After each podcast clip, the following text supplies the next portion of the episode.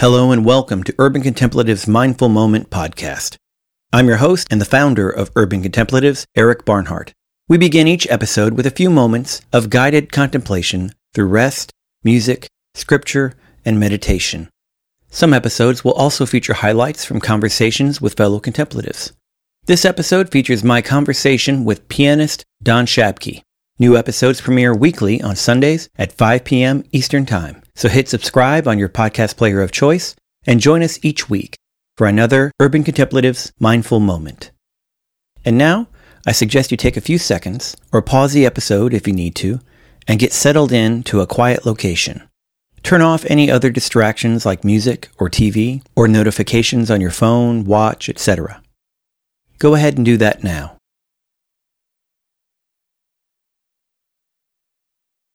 Let's begin now by taking a deep breath or two and relaxing for a few minutes. This can help us lessen any urban noise inside us and around us so that God's voice can become more distinct. Feel free to close your eyes or keep them open. Sit, kneel, or stand, whatever is most comfortable for you. Let's open our minds. Let's open our hearts. And let's go listening for God together.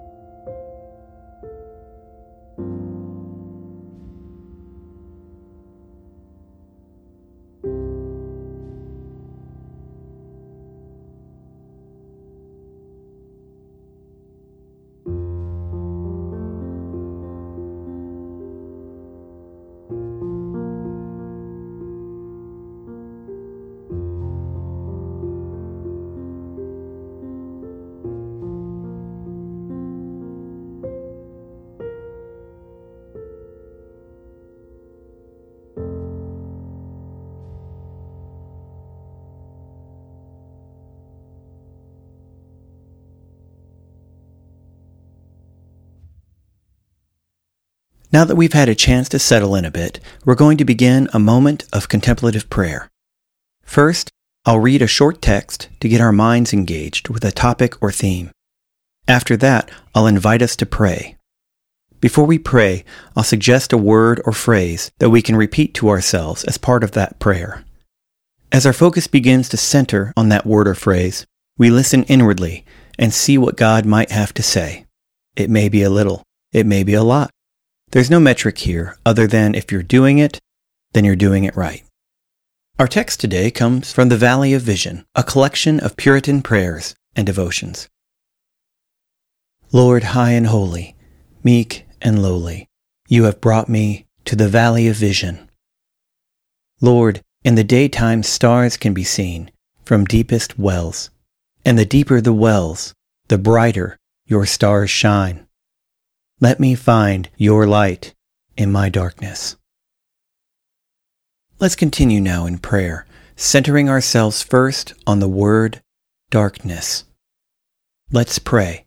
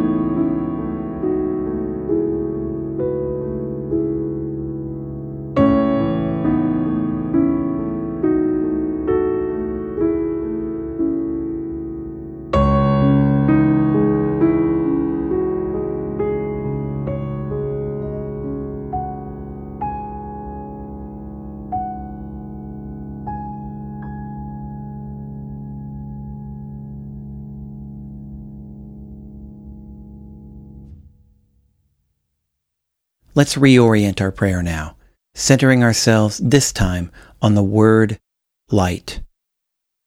Let's pray.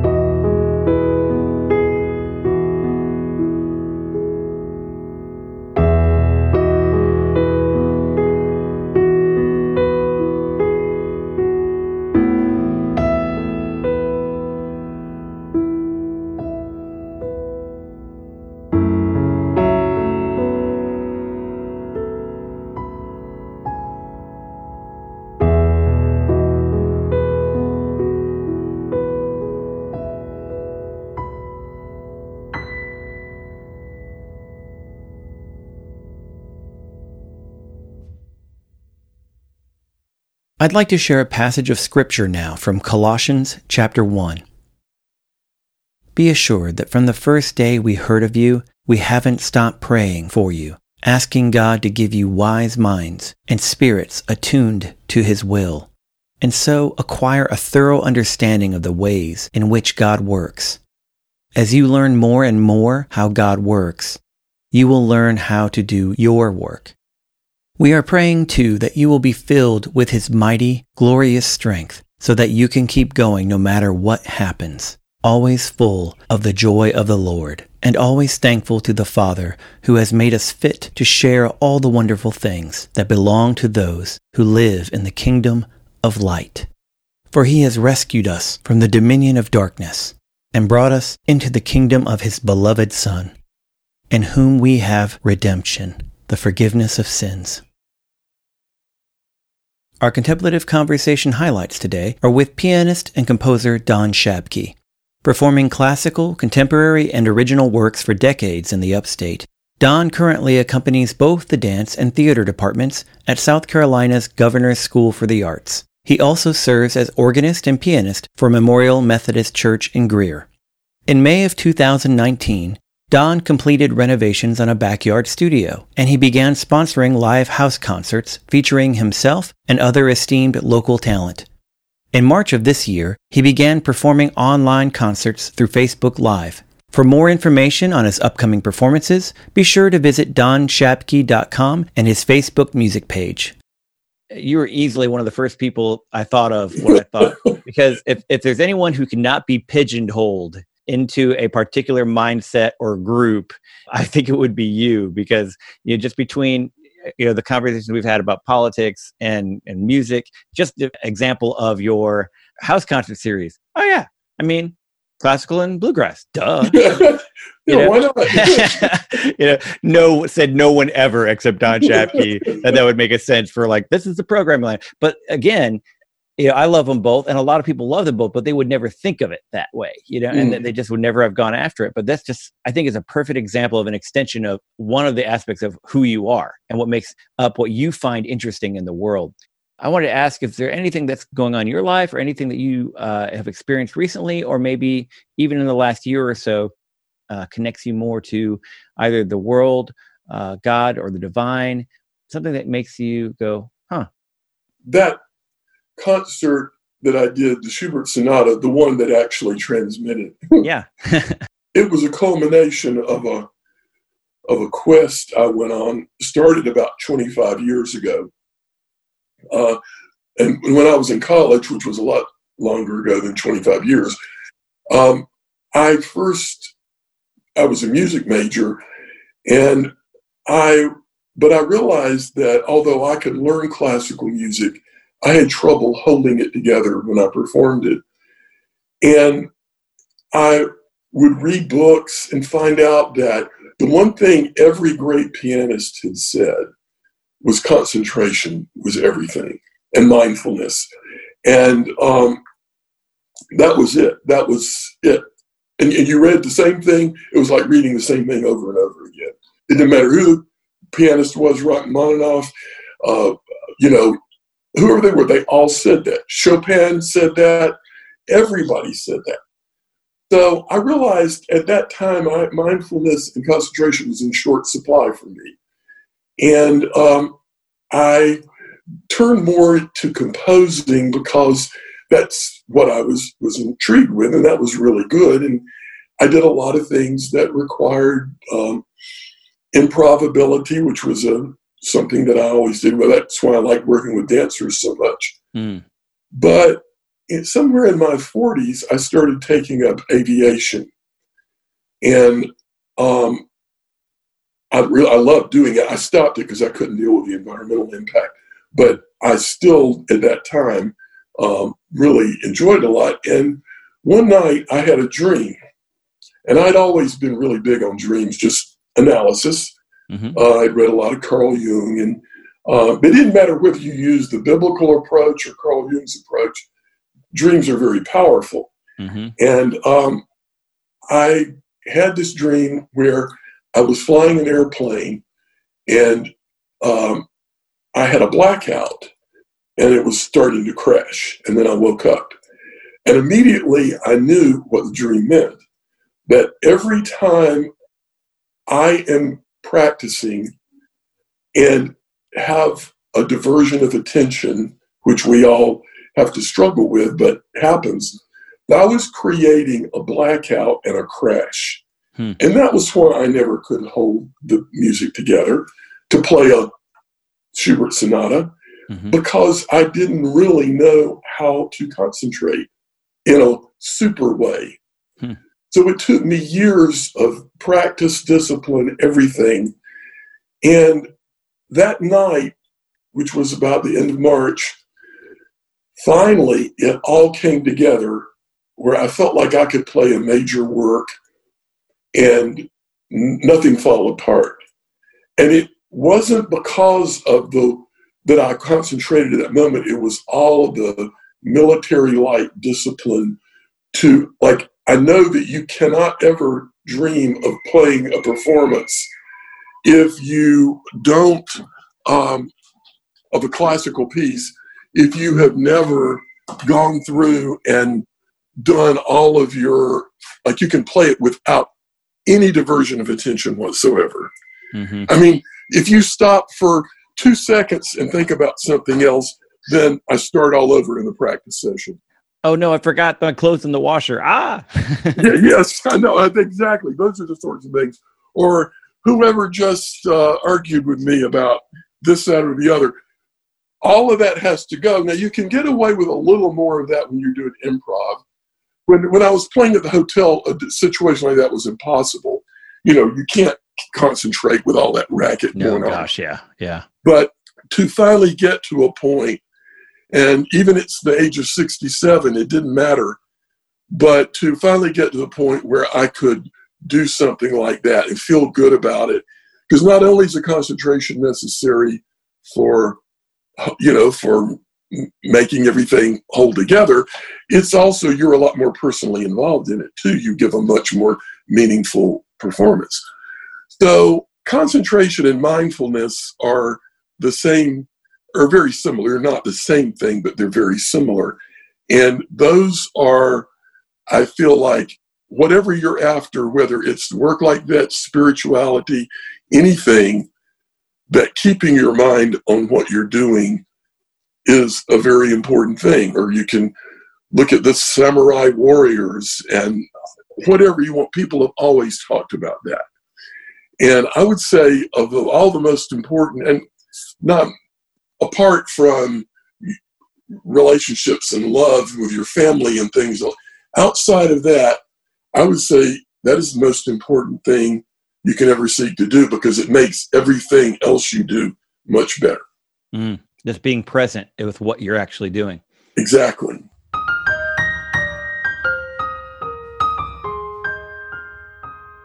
Thank you for joining us today. If you'd like to find out more, you can find us on Facebook and Instagram by searching for Urban Contemplatives or by following the links on our website, urbancontemplatives.com. If you enjoyed this episode of Urban Contemplatives, please be sure to let us know by writing a review and subscribing to our podcast. New episodes premiere each Sunday at 5 p.m. Eastern Time. Until then, have a great week and see you next time for another episode of Urban Contemplatives Mindful Moment.